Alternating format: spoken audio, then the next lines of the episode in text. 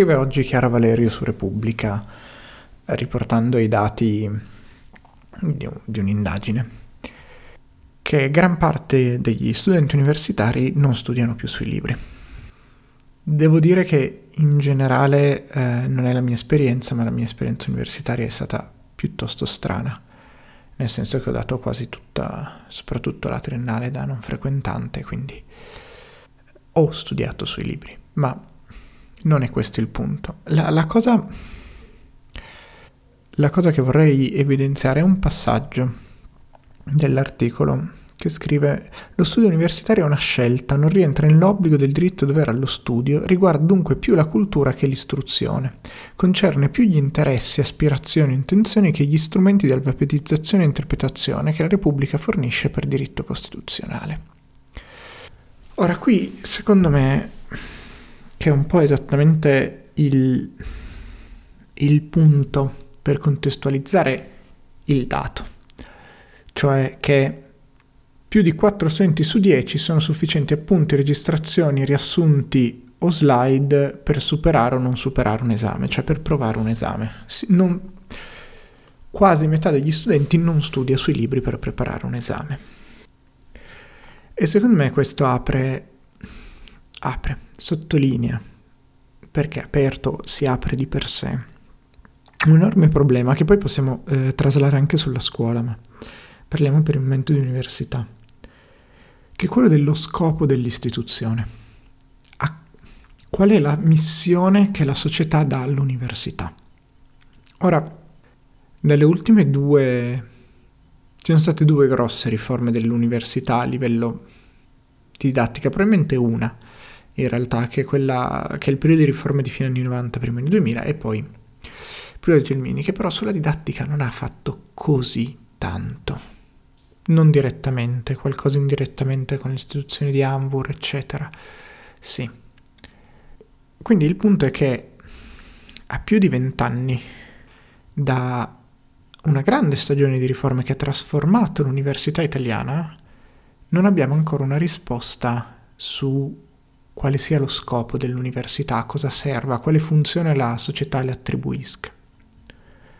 L'ultima risposta chiara a questa domanda è una risposta vecchissima, è una risposta che ha retto fino agli anni sessanta, prima delle contestazioni, cioè l'università vista come un luogo dove formare una piccolissima parte della popolazione che avrebbe dovuto ricoprire eh, incarichi dirigenziali, incarichi ai vertici della piramide sociale.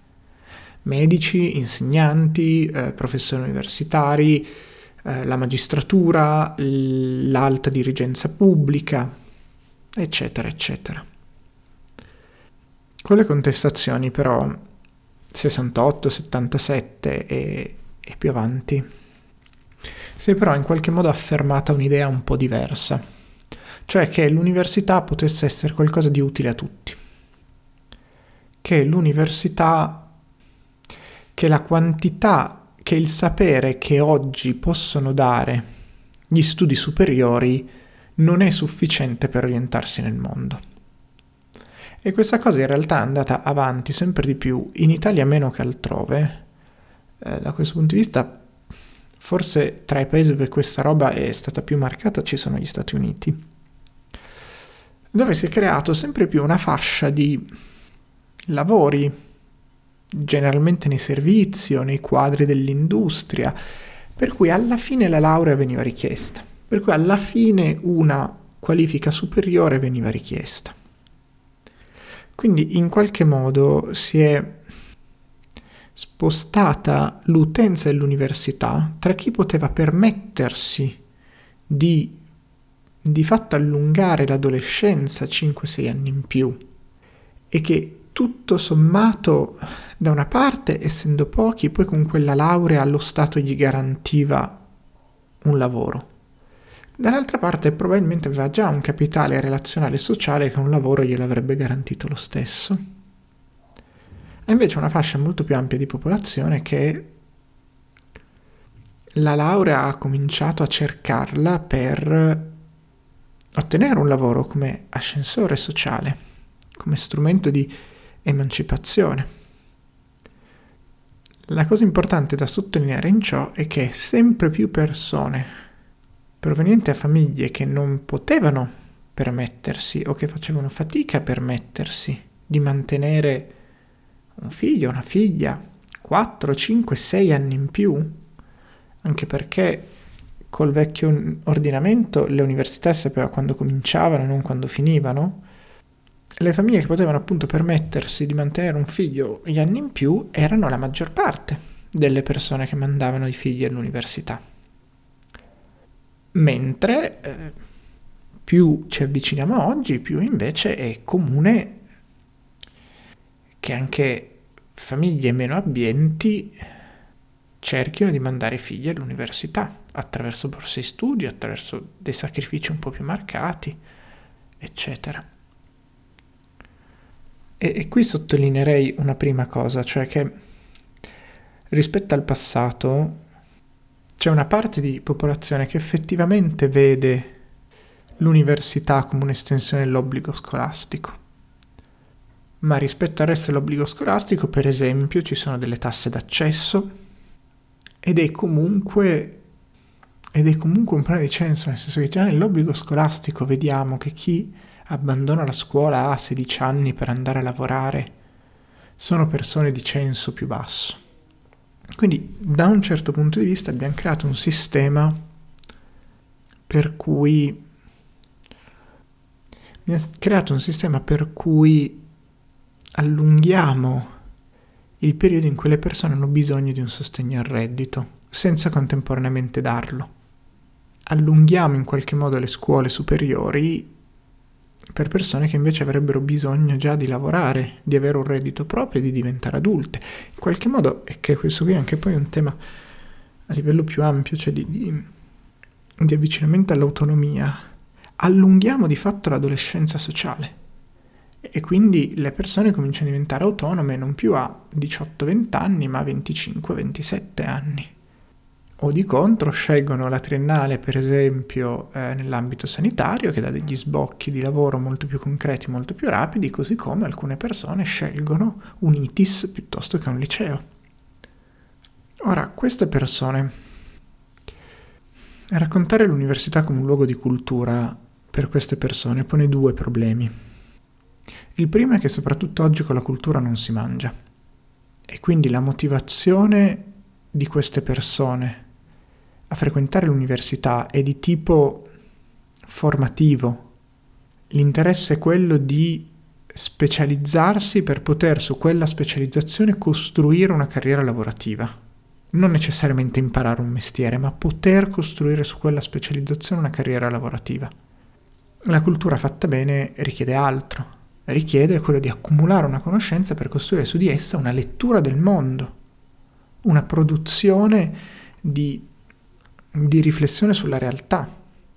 Da cui è difficile estrarre plusvalore e quindi di farne una professione. Dall'altra parte, questo lo sottolineava giustamente Chiara Valerio, la cultura ha bisogno di tempo, c'è bisogno di leggere, di discutere, di approfondire, di mettere insieme.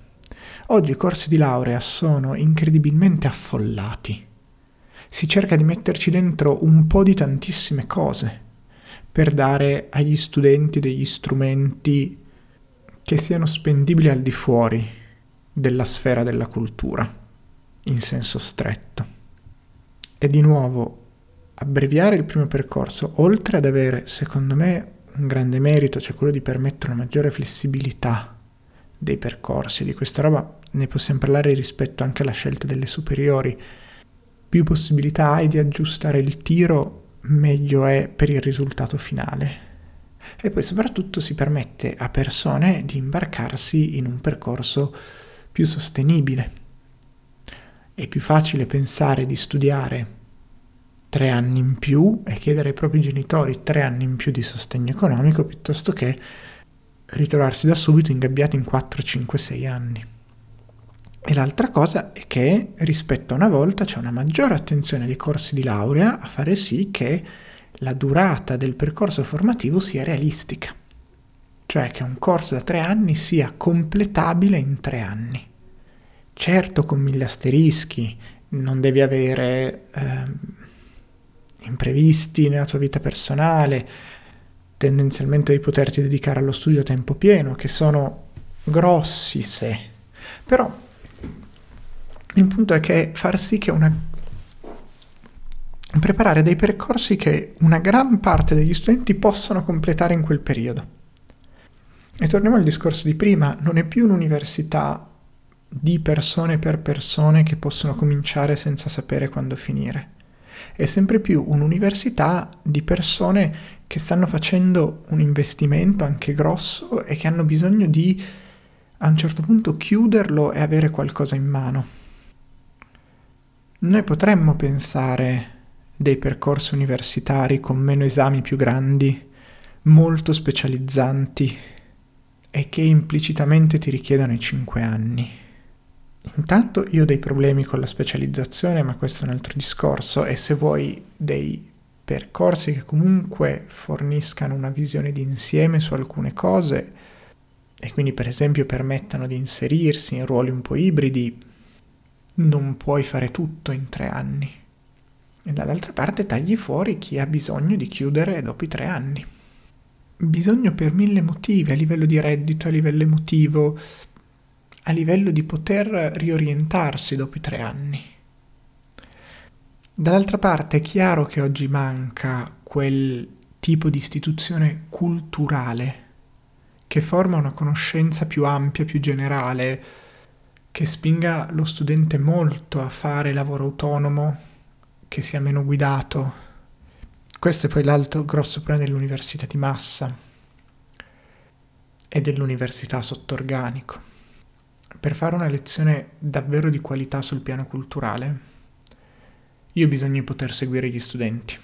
Eh, io in personale, poi sì, mi piacerebbe prima o poi avere la possibilità di, ma no, non credo succederà.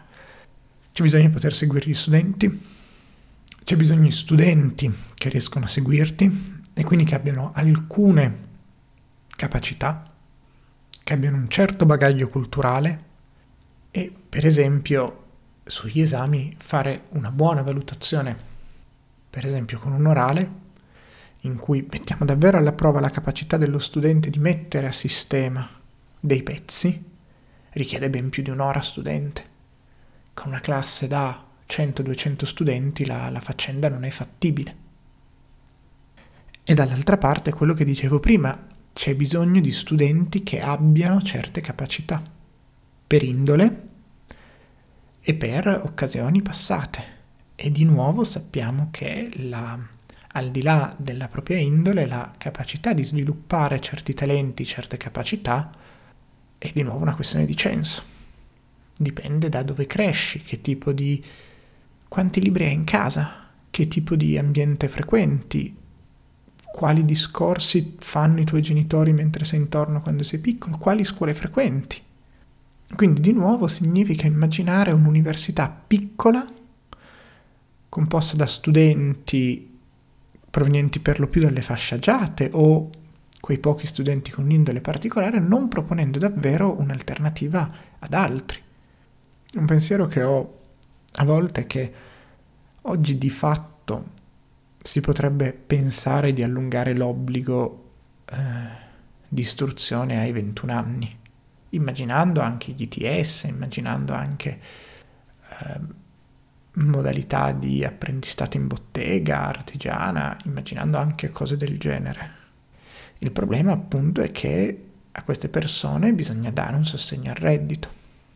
Cioè ci vorrebbe un sistema universale di borse di studio che, a partire probabilmente già dai sedici anni, permetta di studiare indipendentemente dalle possibilità economiche e permette di studiare senza la fretta, perché poi oggi se si parla con gli studenti borsisti, su questo è uscita una bella puntata di Instabile, di un podcast, eh, magari la linko insieme all'articolo di Chiara Valerio. Bisogna permettere di studiare indipendentemente dal reddito e dal censo. È chiaro che parlare oggi di un sistema... Ah sì, dicevo che gli studenti borsisti poi spesso si trovano molto sotto pressione, perché hanno bisogno di rispettare certi tempi, mentre quel lavoro culturale è un lavoro più lento. Tipicamente le università del vecchio ordinamento non duravano quanto dovevano, avevano un anno, due anni di cuscinetto, perché i programmi erano troppo grossi per essere affrontati effettivamente in quel periodo. Che da una parte bene, studi più cose, apprendi più cose, ti fai una cultura più vasta, però devi essere in grado di sostenerlo quello sforzo prolungato. E torniamo qui, dal mio punto di vista, sul sull'idea di garantire un reddito universale che possa permettere un impegno in formazione, però possiamo pensare anche a un sistema molto molto generoso di borse di studio.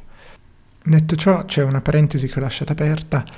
Sicuramente quel tipo di formazione culturale alta serve. Una riflessione che facevo, una roba che sia a metà strada tra le magistrali di oggi e un dottorato, in cui c'è uno studente o una studentessa possa ingaggiare con una disciplina, con un alto grado di protagonismo, ma comunque con una guida, senza la pressione di dover fare qualcosa di nuovo, ma ancora in una fase dichiaratamente di apprendimento. Sono percorsi poco standardizzabili, sono percorsi che hanno un ritorno su che, che, che sono poco delle fondamenta su cui costruire un futuro, spesso,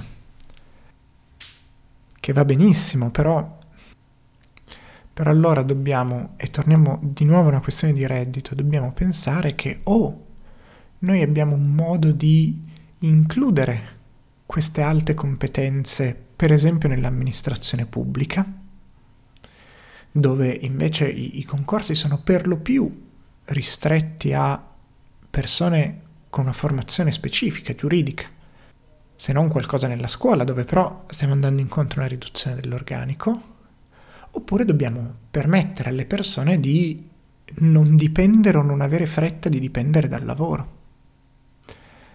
E quindi in qualche modo, come in realtà su tante cose, i problemi dell'università non sono problemi dell'università, sono problemi del contesto in cui l'università si inserisce.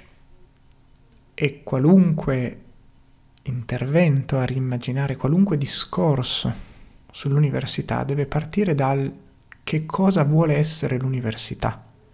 Perché oggi è chiaramente un po' tutto e un po' niente, si trova in mezzo a una transizione tra università di elite, università di massa, tra istituzione culturale e istituzione formativa, che non si è davvero conclusa, che sicuramente non è andata a fondo in maniera organica e che hanno detto che sia una trasformazione necessaria e che questi due binomi, queste due coppie di idee che ho esplicitato abbiano una, un qualche accoppiamento necessario, perché è chiaro che il modello che abbiamo avuto in passato è quello dell'università d'elite, istituzione culturale, e quello che vediamo proveniente molto dall'anglosfera è quello dell'università di massa come istituzione formativa, ma possiamo avere un'università di elite formativa, un'università di massa culturale. Dipende però tantissimo da cosa c'è intorno, da come permettiamo alle persone di studiare e da cosa permettiamo di fare alle persone dopo aver studiato. E quindi in qualche modo anche che tipo, essenzialmente che cosa cercano le persone in quello studio. Perché poi alla fin fine, se io frequento l'università per avere delle conoscenze, delle competenze un po' avanzate, che mi permettano di costruire un futuro lavorativo su certe premesse, avrò delle aspettative. E, cerche- e chiederò in qualche modo all'università di rispondere a quelle aspettative. Quelle aspettative chiaramente nascono da, da uno zeitgeist, da un discorso egemone e da delle necessità materiali. Ci sono persone che hanno delle aspettative diverse sull'università, che magari si possono anche permettere di concludere una triennale in quattro o cinque anni, leggendo molto, studiando molto, facendo lavori molto ampi, vivendo la vita di dipartimento già da studenti. Lo puoi fare, poi ti ritrovi magari anche dopo un dottorato a trenta trentacinque anni senza avere niente in mano, nel senso che da una parte non hai costruito una base appetibile per chi fa impresa e dall'altra lo Stato non riconosce in te qualcosa di utile da inserire nella macchina pubblica e quindi su quella cosa non costruisci un reddito. E forse il, il punto che, il punto che vorrei fissare, e questo discorso lo possiamo traslare pressoché identico sulla scuola, è che finché noi non immaginiamo quali, qual è il modello di sopravvivenza dell'uomo, il modello in cui la società si fa carico di garantire la, soff- la sopravvivenza dei suoi mezzi, che oggi è il lavoro, finché non abbiamo chiaro quel modello, non possiamo discutere dello scopo delle istituzioni culturali, formative, di educazione e di istruzione, perché le persone devono sopravvivere e, e sono quegli strumenti, devono prima sopravvivere e poi vivere. E cercheranno gli strumenti per fare quelle cose. E a seconda di quali sono le regole che ci diamo per sopravvivere, saranno strumenti diversi. E sarebbe bellissimo permettere a chiunque voglia di impelagarsi in un percorso universitario di sei sette anni scrivendo delle tesi sentitissime, delle enormi autoetnografie sulla propria vita e i temi più disparati. Però bisogna poi dare a quelle persone la possibilità di sopravvivere durante gli studi e soprattutto dopo gli studi, e di vivere e di costruirsi una vita, una famiglia, se vogliono, eh, una stabilità, una delle prospettive essenzialmente.